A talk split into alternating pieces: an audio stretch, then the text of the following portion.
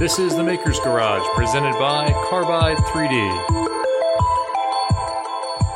All right, welcome to the Maker's Garage. Kevin Barnett, Winston Moy. Uh, episode five. We've are we something yet? Uh, you know what? I think we are. Okay, episode five. Uh, remember to rate us on iTunes. Get in there and give us a rating. It helps people find us. It helps us be a part of it. Uh, feedback on Instagram if you want to reach out to us on there. Do that. And what do you want to hear? Talk about what have you made? Tell us about yourself. Give us any clue as to what you want us to do on this podcast. Winston's out of ideas. I am out of ideas. Uh, new videos out this week. Uh, Brandon Lavin, Carbide 3D People, a guy out in Hawaii who uses one of our machines. Kind of a profile of him. Don't think of it as a sales pitch, just one guy doing what he does. MC Etcher is out. Winston did that one. yep, that is our diamond drag engraving bit. Uh, really useful for a lot of cosmetic applications. Uh, lets you put some really cool designs on all sorts of materials, uh, metals, plastics, even glass. It's off to a great start. And Pro versus Shapeoko 4 just came out today. That's a Maker's Garage video. Yep. Uh, if you don't know which machine to buy, that's a good one to check out. Um, but the too long didn't watch version of it is one is linear rails, one is V wheels. Um, both are great, fantastic machines. One is a little more rigid, so if you need something a little more heavy duty, the Pro is the one to get. And you should buy the bit setter. Um, well, Bitsetter is standard on the Pro um, and optional on the Shapeoko 4, but huge time saver. Highly recommend. It's not optional in my mind. you once you work with a bit setter, you're never going back. That's true. Uh, one day build. I'm going to try and do that tomorrow. Hopefully, when it's done, when the starter project from full design to finished in one day. Yeah. Uh, which project is that? It's going to be a light, and I think I'm going desk lamp, not hanging, but I'm going to go desk lamp, standard um, socket inside, and Edison bowl, but inside of a box with some cutouts, Okay. half inch plywood. Okay. Are you just going to do cutouts to let light through? Or are you going to um, coat the inside in paper, just kind of diffuse it like one of the ja- like one of those Japanese curtains? Oh, lanterns, like a Japanese Yeah. lantern. Yeah, uh, that's cool, but no. Okay. Yeah, my plan was just so you could see the bulb and see through, and I don't know how it's going to turn out. Okay. Nor do I care. I just think it'll be an interesting experiment, and and I'll let people follow along. Maybe I'll do some Instagram stuff during the day, some stories, but then I'll cut the video together and I'll keep the time on there so you have an idea of how long did this take from idea. Okay, you kind of had the idea percolating in your mind when you sit down to the computer to where you put the thing on the desk and it lights up. How long is that really? That'd be fun. Yeah. So maybe a little uh, inspiration for your Saturday, hopefully coming out tomorrow. Uh, new this week, what I learned, I learned that lye versus aluminum is fun. We were just talking about that. Yeah. No, it's uh, chemistry is is powerful stuff. All right, I, I wanted to get in today to the design process, how I work. That's another video I'm going to do shortly, uh, probably early next week, is how I work from a standpoint of figuring out an idea, or once I have a notion of an idea, where do I put it? What do I put around it? How do I change it? How do I draw? What do I use? Where do I go? And how does that eventually turn itself into a file that could enter a machine? Uh, you're you're picking really broad topics, man. But we're just gonna we're gonna we're gonna drive through it. Uh, for me, I go with a vision board first, and, and I'm not talking about like filling the wall with a criminal syndicate and you know some red string or yarn or something. I'm talking about grabbing five or six photos of kind of what I think and dropping them into Illustrator, but not on the artboard. That's that's fair. I personally depends on the project. Depends on if I have a vision for it. Some of the more abstract, open-ended projects that I've done that are a little more artistic, I will like go through Pinterest or just a Google search of um, like art plus keywords for the theme that I'm trying to hit, and I'll pull from elements of that. So like different designs, um, different shapes, uh, the color palettes. I'll I'll pull that off the internet. Um, if it's a more technical project, I'll usually sketch it out in a little notebook or something, um, and just that's just helped me figure out dimensions and shapes. Um, but different kinds of projects, I will sort of start visualizing in different ways. Agreed. I, I will go in and take whatever I'm using. If like I've been doing a lot of 2D stuff lately, so just black white. hmm Been doing a lot of cups on a laser, not a CNC, but same idea. I've been doing cups on a laser, and so you, you take a an image in, I'll search whatever it is I'm looking for in Sketch. And inevitably, I'll find some good black and white imagery of whatever it is I'm looking for. And I bring that in for either a trace or if you're going to use a photograph, lots of times I don't like the trace feature very much.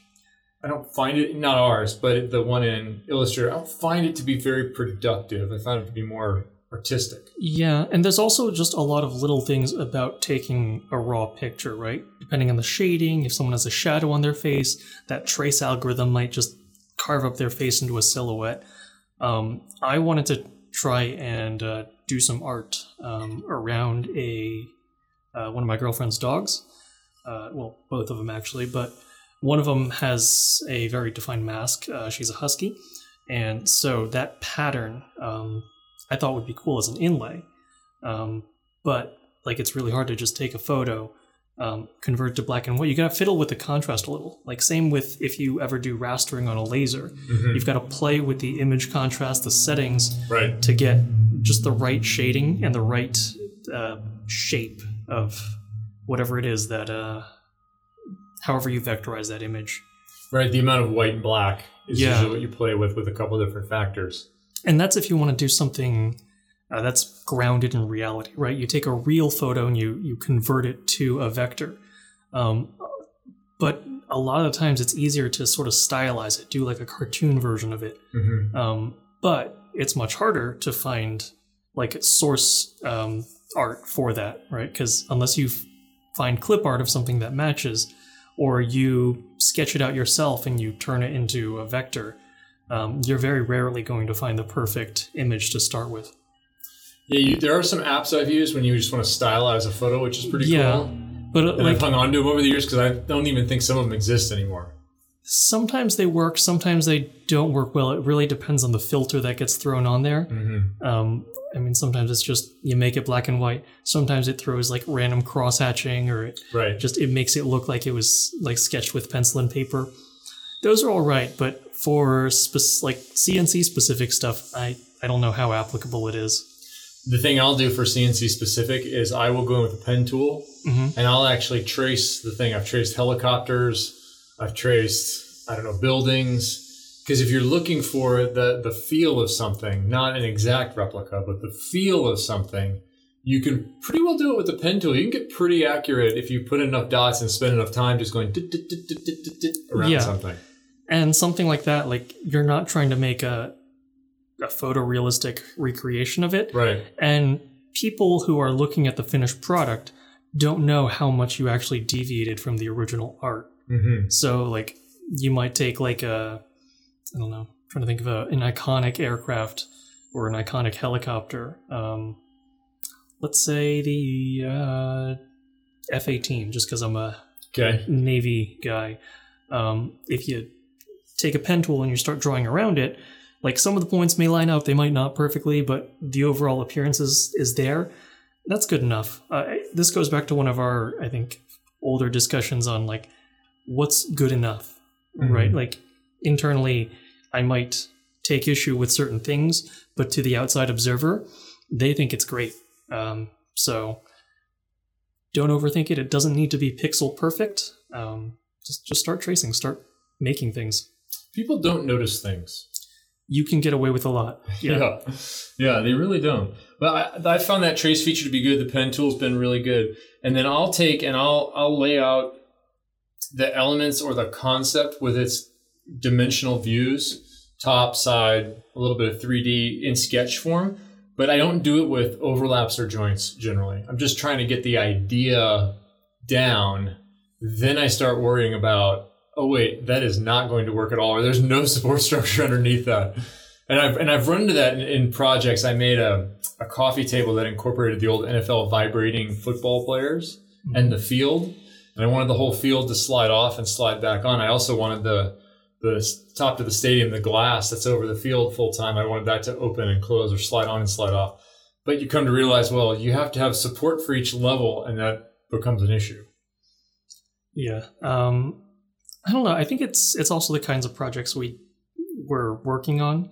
Um, very often, I've got like multi-part assemblies that I'm trying to design, and so you kind of have to um, start with an understanding of how these pieces will fit together. Um, the overall shape, overall form, I will back of the envelope sketch it. Um, but very quickly, I'm moving to define dimensions to figure out Mhm. proportions, uh, to find clearances for interlocking pieces, things like that. And then I take it to kind of what program to use. Are you going to stay Illustrator native and output that in PNG form or JPEG or something into Carbide Create or maybe your laser software? Are you going to do Carbide Create native? If you're going to do Fusion 360 native without importing any sort of vector art at all, are you going to go a Libre? Where are you going to go? I mean, so I am just straight fusion 99.5% Yeah. of the time. Um, again, because I'm designing things, I want them to be parametric. If I need to alter a dimension, the whole, I need to be able to change the whole shape of something, the size, um, the, the proportions. And so sketching in a parametric CAD environment gives me that freedom.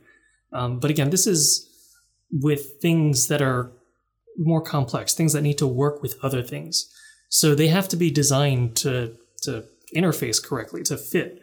Um, whereas if I'm doing an artistic piece, the dimensions don't matter. It just needs to look right to my eye.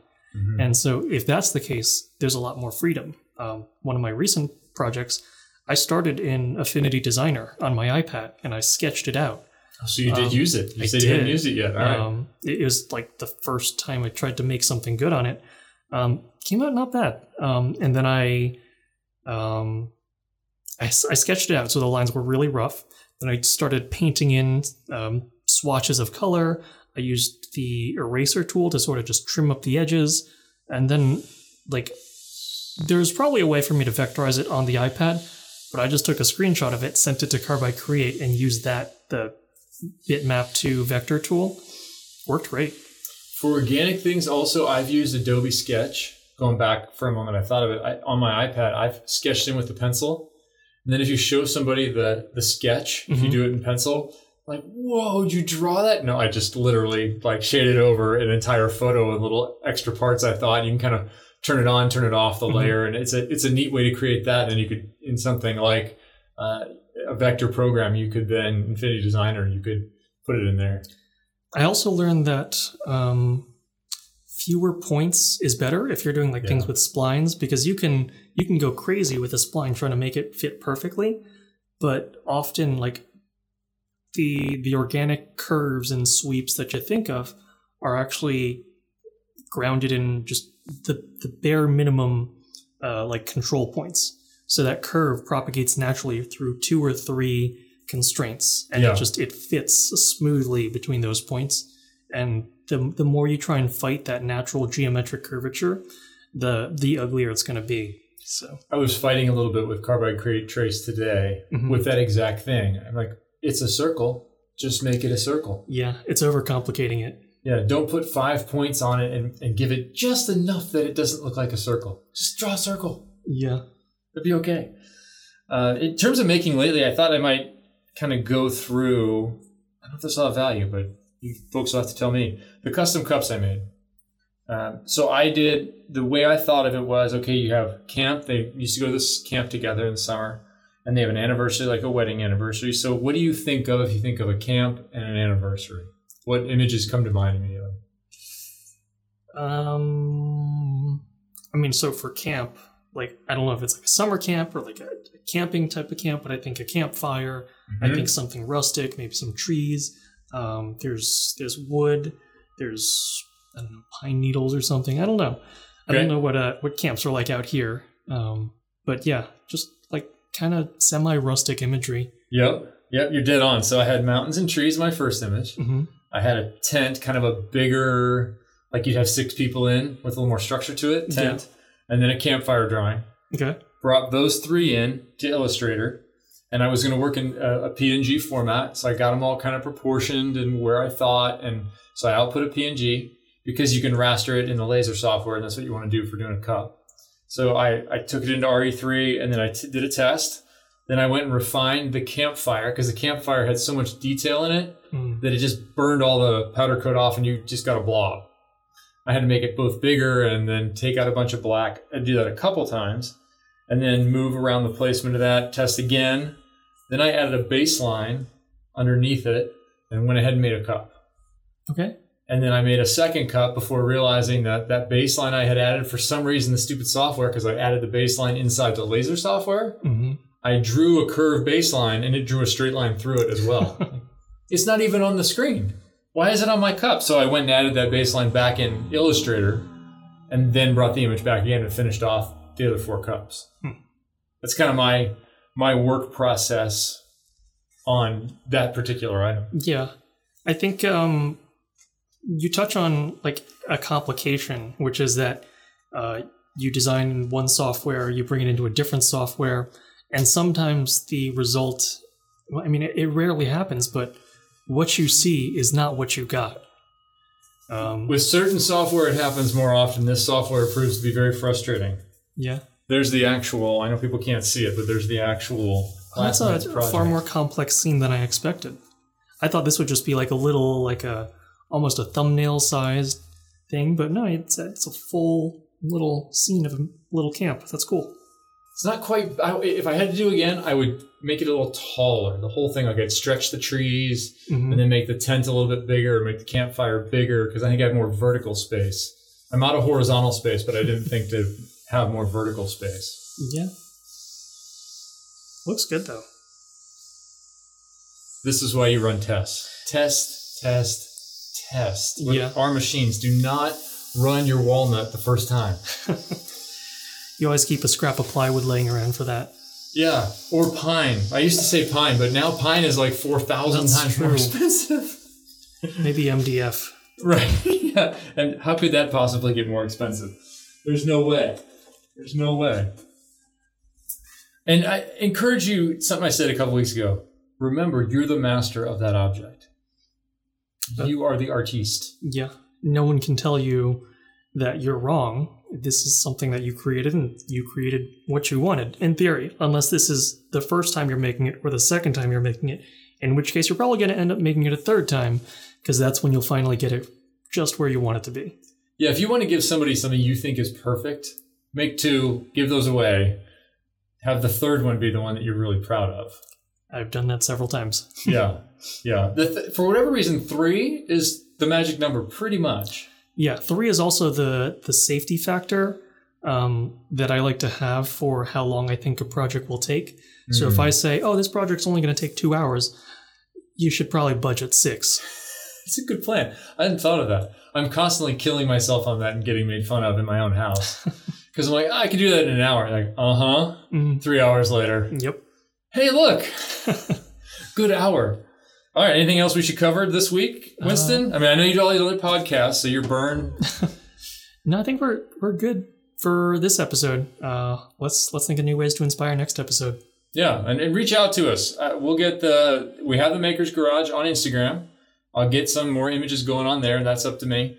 And and reach out, send us some messages. Follow that the Makers Garage podcast on Instagram, and make sure you interact with us and let us know what you want to hear about. We're happy to riff on whatever. Yeah, give us feedback, but also give us um, creative questions. From the crow's nest above Carbide 3D HQ. Kevin and Winston signing out.